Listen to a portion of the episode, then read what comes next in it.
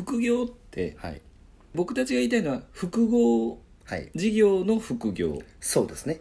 初期投資で言ったらはい。いや結構やっぱ安いですよね。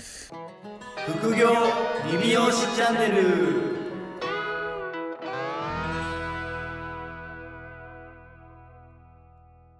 じゃあ始まりましたね岡さん。あもう今日初めてなんでよろしくお願いします。始まりました。よろしくお願いします。お願いしますえー記念すべき第1回目のはい。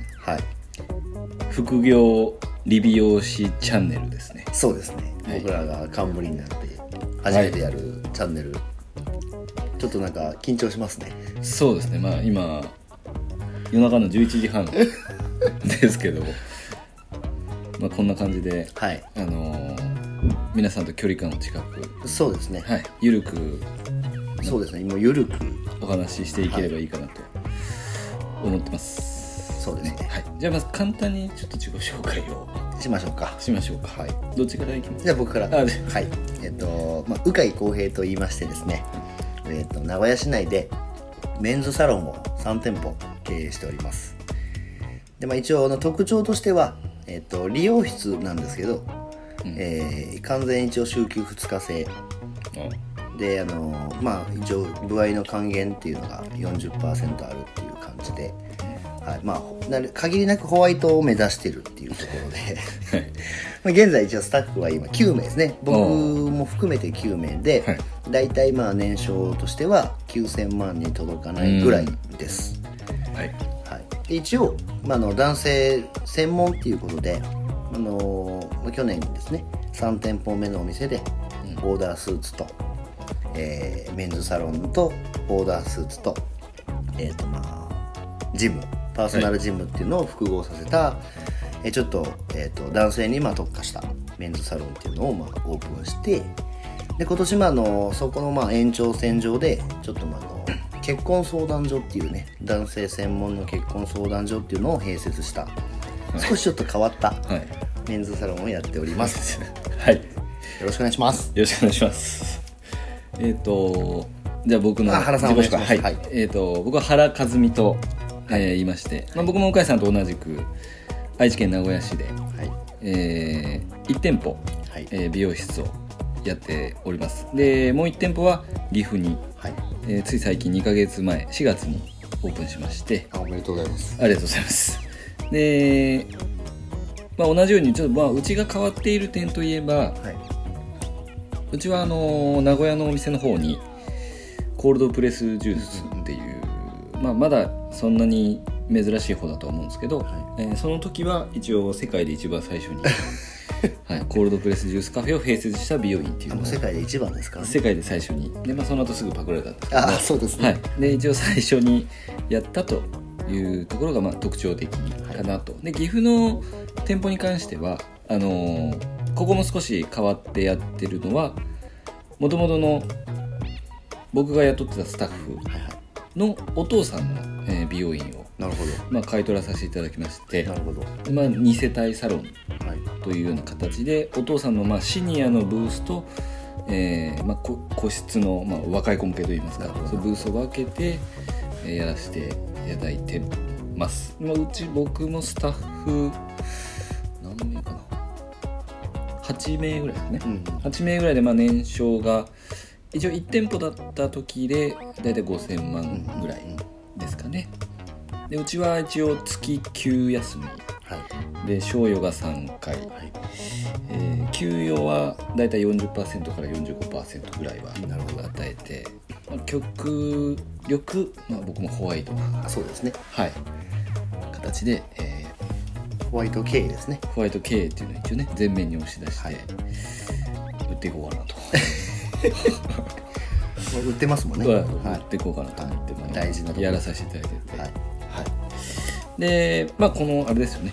副業理美容師チャンネル。はい。っていう、まあ、今自己紹介でもあったと思うんですけど、まあ、我々こう美容院と、まあ、プラス何か。そうですね。えーまちょっとはい。あ、別事業。はいっていう形じゃないですか。はい。もうそれを言っての副業って言ってますからね。はい。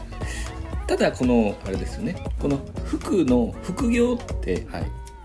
割とこの今なんか副業解禁ってよくテレビでも見ると思うんですけど、割とあのこうなんていうんですか。副店長とかの副？はいはい。感じね。感じ、はい。感じ、はいはい、じゃなくて僕たちが言いたいのは複合はい。事業の副業。そうですね。なんですよね。ここ大事なんで結構。ここすごく大事で 勘違いされると困る。あそうなんですよ。はんですよい、はい、ね、複合をまあしていくっていうところが、うんまあ、僕の中でも、まあ、原さんもそうだと思うんですけど、はい。はい、ポイントになってくるのかなっていう。うん。まああの結構いるじゃないですか。なんか、まあまあ、アクセサリー売ったりとか、はいはいはいはい。えーっとブログとか？あブログとか。あ、まあアフィリはいエイトというか、まあ、アフィリエイトっていうほどやってる人は少ないと思う。んまあですそうですね。けどはい。うん。まあまああとは空いてる時間で服売ったりとかはいはい。メルカリしたりとかってはい。はいいうはい。人多いと思うんですまあそうですね。サブでやってる人たちをまあね副店長とかっていう服の字ですね、うん。はいはい。なるほどなるほど。じゃなくてこう、まあ、鵜飼さんのはい。トレサンパはい。のお店がやってるはことっていはい。もう完全にこう柱をもう一個作る。あそうですね。もうあのサロンのビジネスとは違ったビジネス、まあ要はキャッシュポイントですかね、うん。その部分をこう複数サロンの中でも置いて、そこでまあ一応その別の柱をまあ僕うちの場合はビューティーっていうところと、まあ、ずれないようなところで一応選んでるんですけど、はい、っていうのでまあ一応そのファッションをコーデアパレルですよね、はい、のところと、えっと、まあボディメイクとかダイエットとかっていうところでの、まあえっと、ジムっていうのを一応くっつけて、はい。はい、それ実際にスタッフさんが、はい。そのもう別事業の担当というか、まあ、いいわゆる事業部の責任者という形で立たせてるっていう形。今はそうですねその状態をまあ目指すために、えっとまあ、その子たち、まあ、うちのスタッフのはい。やりたいことっていうところを、えーまあ、うちのまあビジネスメンズっていうビジネスに置き換えた時に、えー一応そのスタッフがまあ主導でこの先やっていきたいビジネスっていうところを、まあえー取り入れてやってるっていう形なので、まあ、一応そのスタッフ自身ははいゆくゆく自分でその場所その分野をまあ自立してやっていきたいっていう思いがあるので、まあ、一応そこをまあ任せてるっていう形に一応今はしてますね。結局今まで多かったのって、はい。まあ、フランチャイズで、はい。例えば同じコンセプトのお店をまあ増やしていく、はいはい。まあ、もしくはあの別コンセプトでもいいんですけど、店長がそのままそこの店舗の、まあ、管理者、うん。マネージャーにちょっと昇格するっていう形が比較的 DBO では多かったんですけど、はいまあ、あくまで同じ事業をただこう複増やしてるっていううんうんだけで、はい。割とこう売り上げとかの上げ方とか、はい。まあ、そのアアッパーがある程度決まってくるそうですね。もうもうある程度決まっちゃうんでねそこは、はい。えーで割と多いのがこう、まあ、結局2店舗管理になってなんかただ時間がなくなって、はい。で稼ぎは別に変わってないってそう。いうっていうのが あるあるですよね。あるあるですよね。結果2店舗になって管理するとこが増えても、はい。別にその子のお店じゃないから。まあ確かに。最終的に美容オーナーが搾取するという形になってしまってるのかなっていう、まあそこはちょっとねやっぱりこう業界としてはやっぱりあそうですね。ずっと続いてきてる部分かなっていう、はいまあ、搾取というとちょっと聞こえはねもちろん我々もオーナーですからね。まあ、店舗が増えたらそれなりにリスクがはい。伴いますので、まあそうですね。はい、ただそのあれですよね。結局複合事業ってなると、まあ、鵜飼さんがやられてる、まあ、ジムもそうですし、はい。僕がやってるジュースもあそうですすね。はい。えーあとは結婚相談所か、はい。もう初期投資で言ったらはい。いや結構やっぱ安いですよね結局お店を出すのが一番お金がかかるかかりますしよねリスクとは回収期間がとにかく長い。いまあそうですねもう本当に。5年10年。そうですはい。かかってくるっていう。うん。ちなみに原さんはあれ新しい寄付のお店はざっくりどれくらいかかってるんですか？まあざっくり、まあ、1500万ぐらいは、なるほどなるほど、えーかけちゃいました。まあかかっちゃなうんですねとなく。はいなんとなくというかまあかかかっちゃうんでやっぱりね。そうですよね。はい、ちゃんとは作っていこうと思うと、まあまあまあ。はい、それなりのものを作ろうとねやっぱりどうしても。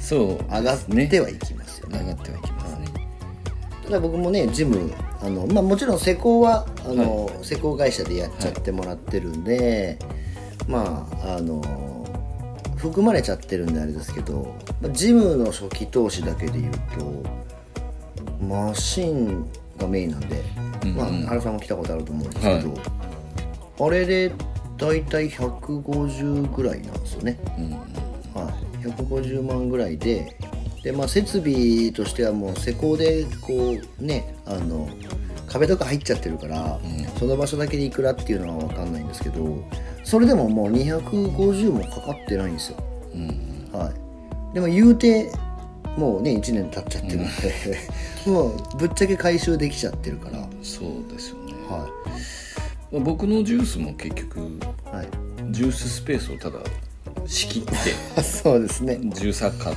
てはい。冷蔵庫買って、はい。終わりなんでまあ多分100はいってないですよね。まあかかってそれぐらいじゃないですか。60とかで終わるんまあそうですね。はい。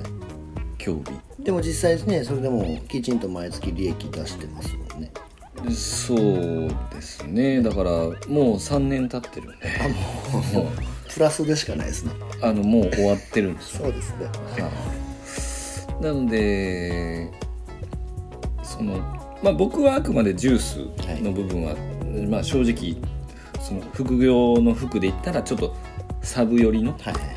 方の服にはなると思うんですけど、はい。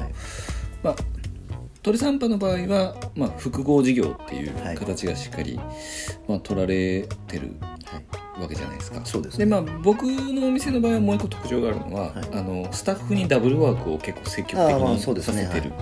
はい。でまあ一人はあの美容師とモデルを一緒にやってたりとか、うんえーあとはヘアメイクと着付けを別の自はい。分のはい休みに、はいの日にやってたりとか、はい。でそこの収益に関してはあの一応基本的にノータッチ。あなるほど。ノータッチなんですね。ノータッチですね、はいはい。で一応20万円以上いった場合だけ確定申告しないといけないんで そうですね。そこのあの一応そこを超えた場合のみは一応ちょっと管理して会社として管理していかないといけなく。それがもう自己申告な感じなんですか？一応まあ自己申告なんですけど、まあ結局その売り上がってっちゃうとね。まあ確かにどっかで領収が出てたりするんで。そうです。そこをまあ一応ねちゃんとやった方が、まあ確かに。ホワイト系ホワイト系。ええ そうなんですよ。そこをスタッフが、はいはい。そうなんか脱税まがいのことやられてるとね。まあそうですね。ちょっと危ないんで。その辺はもうね原さん専門分野なんで、まはい、しっかりもう管理しながあそうですね。らやってますもんね、うん。でもなかなかねこの,、まあ、この副業美容理美容師チャンネルっていうのも、はい。まあ、結局なかなか正直美容師一本で、はい。まあ、一生食っていくっていう時代ではもうないわけじゃ変わ。ってきてますからね、はい。まあ、必ずしもそうじゃねあるべきっていうわけではないですけど、うん。まあまああの視点としては。そうですね。単純にお客さんの数が減っていくわけですからね。人まあ口自体が減ってるので,、はいはいでそのと取るパイがはい。やはり減ってるので、まあ、取り方も当然考えないといけないし、まあもちろんもちろん。はい。で取るばっかりの方法だけを追求したとて、はい。でなんかやばい戦いがね。やばい血で血を払う感じになってしまうので。そうですよね。うん、ただそのそうですね。視点というか考え方として、まあ、今の時代本当にいなかなか一本で、あのまあ食っていくっていうので、まあ、正直少なくなってると思うんですよね、まあ、あのキングコングの石野さんまあそうとかもはい。はいしかりだと思うんですけど、はやっぱどう本業の美容師とか理容師っていうところの、まあ、あくまでその何ていうんですかブレが少ない稼ぎのはい。ポジションとしてはい。作る。はい。でそれが確立ある程度できてきた段階で、まあ、その視点をずらしてって、うん。まあ、別事業、はい。副業はい。っていうのをもう本当に、まあ、2つと言わず3つぐらい本当にあると、あのいいのかなと思いますし、まあ、あわよくば向井さんとか、はい。僕のようなこう、はい。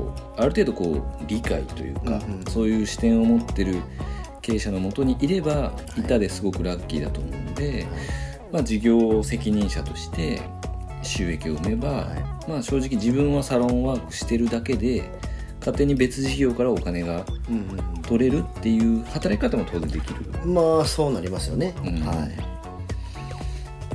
だからそうですね。結局やっぱり5年とか6年やったら売り上げって、まあ、大体もう決まってきちゃいますもんね。その後3年後に売り上げ劇的に変わるかっつったら、よっぽどのなねんかね。なんかなんかないとドンっていかないと。ないんですよね。お店もドンっていかないと無理なんで、そうですよね、はい。まあまあ、あの我々地方だとね。地方はまあ特にですね。そうなんですよ、まあ、本当に、このね今僕ら東京でこれ収録してますあけど。そうなぜか。そうなんですよ。だからまあそのね本当に全国レベルで名前が揺れてるようなところうん。のサロンさんとか、サロンとかであれば、うん。まあ一人でもがんっていうのはね、うん。全然ありえると思うんですけど、まあ僕らみたいに 名古屋、ねはい。まあ一応都会ですけど、そうですね、まあ、そこにドンっていくっていう方がまあ逆に難しいのかなっていう。難しいわけじゃないですけど。あのドンといくなら教えていただきたいからね。そうですね。逆に。そうですね。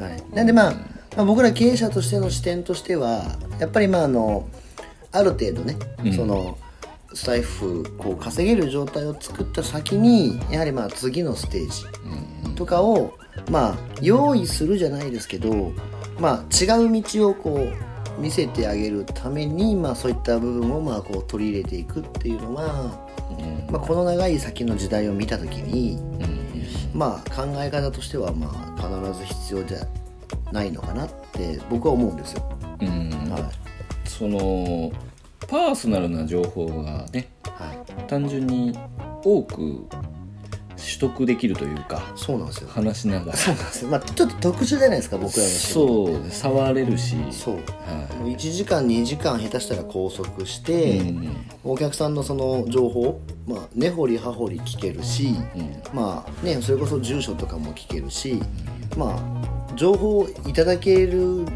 割合って多分サービス業の中ではダントツだと思うんで。そうですよね。だからそこのこう情報をやっぱあのその人がその人のライフスタイルとかが変わっていった時に結局生かしきれてないですよね。そうなんですよ。だからリクルートとかみたいにもう子供の時から結婚してもう全部はい。情報がそこでリストが回していくわけじゃないですか、はい。子供チャレンジとかもそうですし、はい。そうですよねそういうことはその美容院としてはい。美容院として、はい。やっぱあの財産はい。なんでね。そうですね、でスタッフにとってもやっぱそれは財産だし、まあ、経営者にとってはスタッフもやっぱ財産なの間違いないでですね、そこのねやっぱ使えるのに使ってないっていう、はい。まあそれを使わせてないっていう経営者の、はい。の責任でも当然あると思うので。もちろんはいそこはそのね人を取り続ける。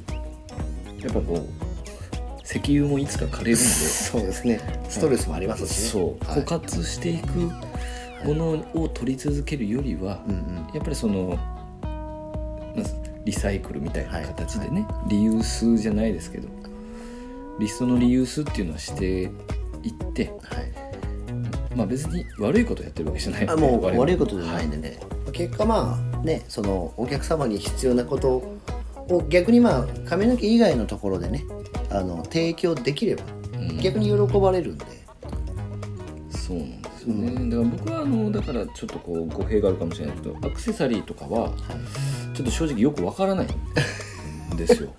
まあまあ。なんかその自分の美容室の人美容師さんが作ったアクセサリーい。いるかなと思思っちゃうんですよね。まあまあまあ。なんかもう目線が美容師になっちゃってるんで、まあはい。美容師さんはおしゃれっていうのは確かに分かるんですけど、うんうん。アクセサリーはアクセサリー屋さんで、まあ、買いたい、まあそうですね、まあ、なんか買った方が良さそうっていう、これはちょっと昭和の人間なんであれかもしれないですけど ある、のでなんかそこに僕はかける労力、はい。アクセサリーを作る労力はい。をかけて、アクセルを作ってでインスタで別アカウントでやってっていうなら、そこはなんか分ける意味なくそれ一緒に美容師とか理容師売ればいいじゃんって思まあうんで。すけど確かに。確かにはい。それはありますね。なんかそこを副業みたいに分ける意味が分からなくて、一緒にやればいいじゃんと。まあそうですね。まあなんならもうメニューに組んじゃってもいいですからね。ああ素晴らしいですね。だからまあそういうことだと思うんで。すよ、ね。そうですね。だからなんかふやっぱサブ的な結局でも小銭稼ぎ的な感じの副業がやっぱ多いってまあそうですね。そうするとやっぱりこう続かないですからね。やっぱり、うんはい。小さいですからねどうしても。バッグが小さいんで頑張る理由があんまないですよ、まあまあまあまあ。本当趣味の延長っていう感じになればー。やっぱりもう空き時間を逆に作りに行かないですし、そうですよね、はい、日常業務の中で空いた時間でやるっていうふうだと多分ま結果休み使ってるだけですもんね。あまあそうですね。まあそういうことになりかねないというか、うん。はい。まあそれが果たして今後はい。いいのか続けれるのかっていう、まあ、そうですね、まあ、そこの部分で見ると、まあ、なかなかまあ難しいのかな、まあ、悪いとは思わないですけど、まあ、続けていくってなった時にまあ難しくなってくる気はしますね。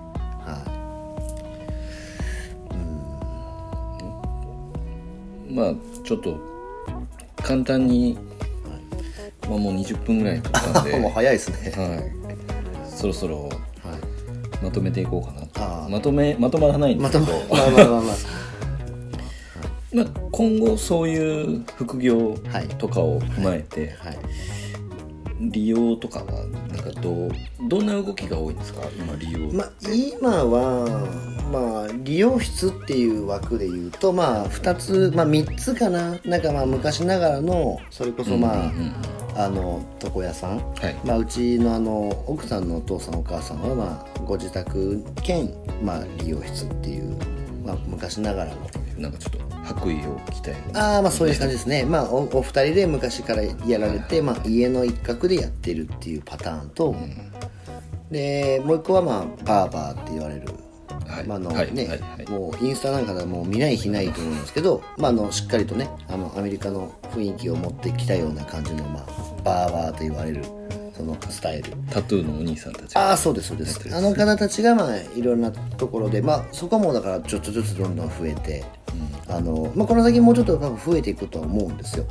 でそういった部分がまあ伸びていると、ん。で逆にさっき言ったそのお母さんたちの世代のところははい。まああの次のその引き継ぎ手というか、はい、がまあいなくて、まあ、どうしようかなっていう感じで、まあ、尻すぼみでどんどん落ちてってるんですよね、廃業っていう部分で、はい、でまあまあそこは縮小してるけどバーバーは伸びてるっていうバーバーは伸びてる。バーバーはまあ伸びてるというか、まあ、店舗が増えてるんですよ。やっぱおしゃれなバーバーっていう形で、まあ、集まってどんどんできてきてるのでそこは伸びてます、はい、なんでもう一個あとはまあトルサンパがまあ狙ってるようなちょっとまあ、美容室に近いようなハードな、うん。でまあ、利用の技術っていうのをまあこう取り入れた感じのまあメンズサロン。っていうところ、まあ、はまああのちょっとずつ増えてきてるんですけど、そのまあ3つっていう感じなんですよ、はい、でまあ今だと、まあ、この3つだと、まあ、バーバーっていうところがまあ少し伸びて、で次が、まあ、あの僕らみたいなところが少しずつ増えてっていう感じで、ただ、まあ、美容室に比べると,、えー、と理容師さんっていうところを目指す人たちは年々少なくなってってるんですよ。全国でね。全国で見ても1000人いないんで。おだからまあそこをまあこう目指そうっていうふうにしている人たちが減ってきちゃってるので、うんまあ、だからまあ業界として伸びるってなると、ん。やっぱりまあバーバーなり、まあ、メンズサロンなり、まあ、そういったところっていうのをまあうまくやっぱりこう伸ばしていくっていう方向にしていかないと伸びていかないのかなっていう、はい、ただまあ男性の数ってまあね女性の半分は、いるわけなんで、はい、なんでまあ理容室はまあ美容室にまあ要は男のお客さん取られてるんですよ。あそういうことですね。そうなんですよ。取られてるんですけどこれあのまあね花さんとかも美容室なんで、まあメンズいるじゃないですか。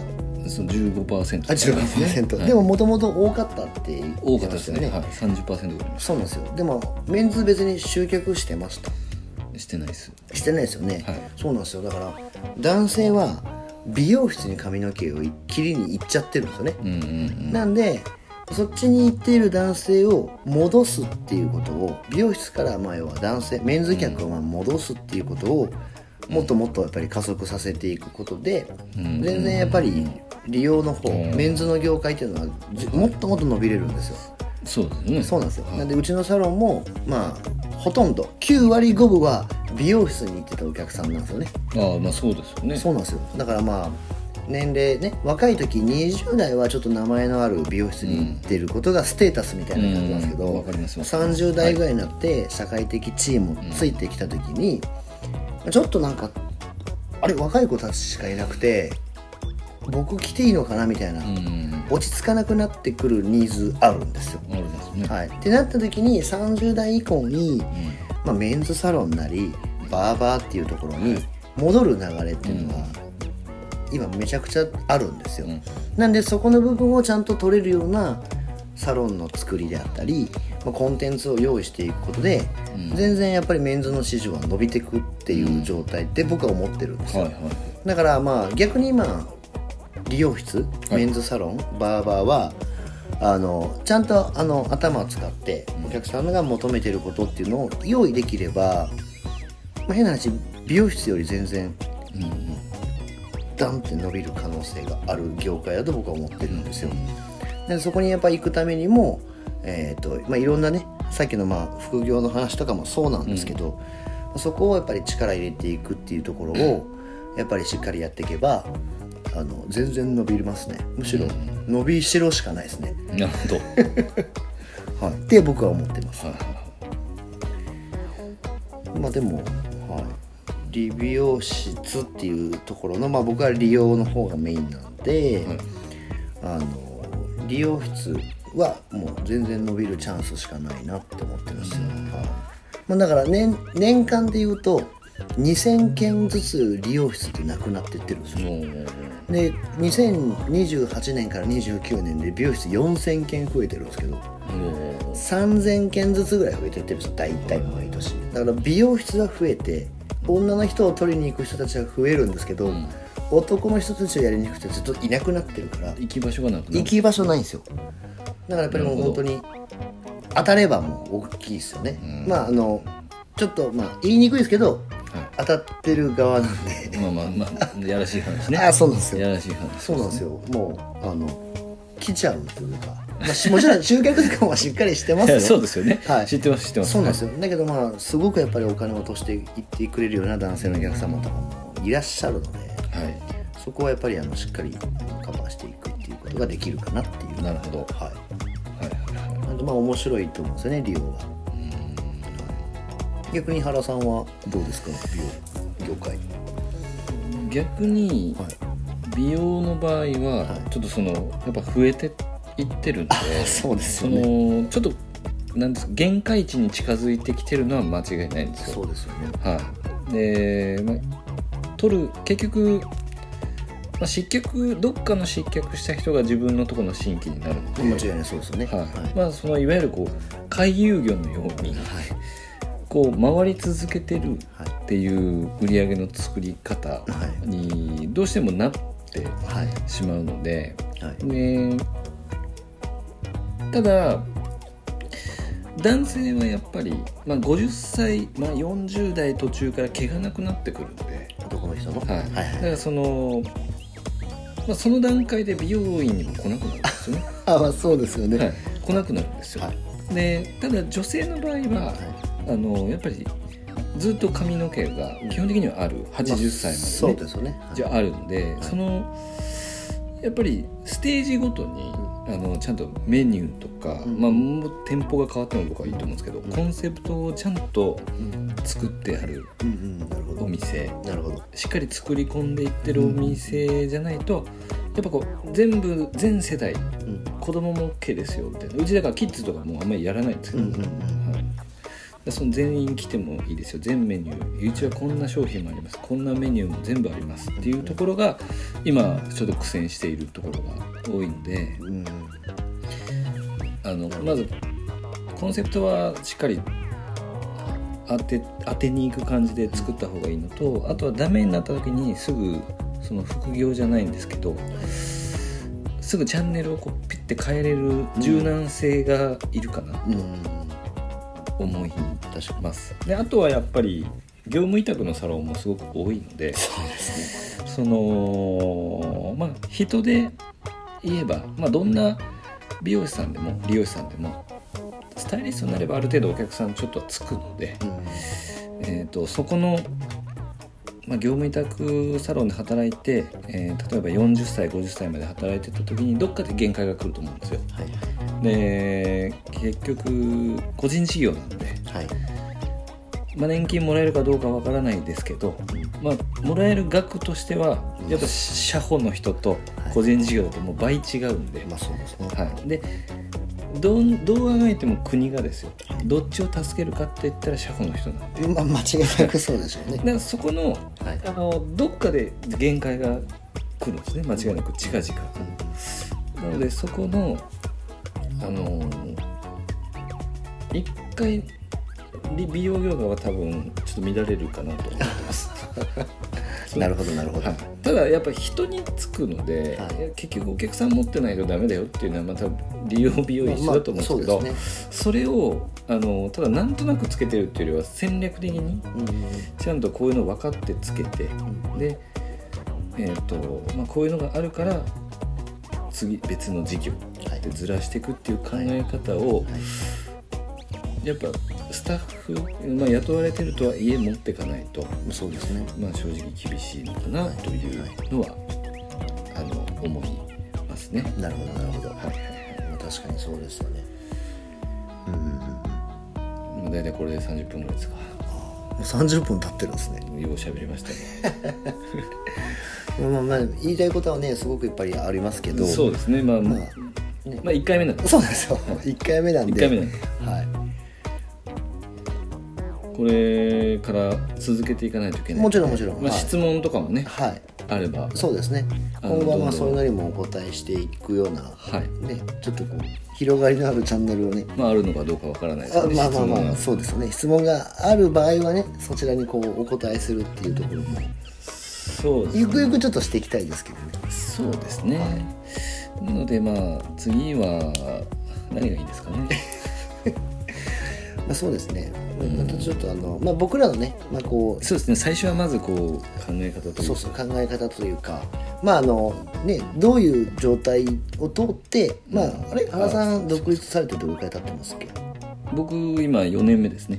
えっ、と独立してから。独立して4年です。なるほどなるほど。4年目ですね、僕も一応あの三条で、まあ、社内の中で独立させてもらってまあ3年前に完全にまあ出たっていう感じなんですけどはいまあまあ最初から今の考えあ方だったわけじゃないと思うんはい。でまあそういったねそのきっかけを。きっかけ的なことだったり、まあ、どういう感じで今の感じになったとかっていうのも、まあ皆さんにねお聞きしあの聞いていただいても僕はいいかなと思うなるほど。はい。じゃあ次はあれですね。3年目までの。ああそうです3ね年目ぐらいまでの、3年目ぐらいまで。お話をそうですね。独立から3年目ぐらいまでの、まあ考え方というかまあこう歩み歩み。そうですね。こういうふうにまあ僕たちはしてきたけどまああのあるじゃないですか。やっぱりもうちょっとこうしてればよかったなとか。そうまあ、そういったところとかも踏まえてまあちょっとお話ししていけたらいいなってちょっと今ちょっと思いました。じゃあそんな感じで次は。行きましょうか。行きましょう、はい。じゃあまずは。はい。はい。結構話しましたね。33分。そうなんですよね、はい、ちょっとまあ緩い感じで。そうですね。はい。はい。じゃあ1回目はこんな感じで終わりましょうかね、はい。じゃあ聞いていただいてありがとうごありがとうございましたた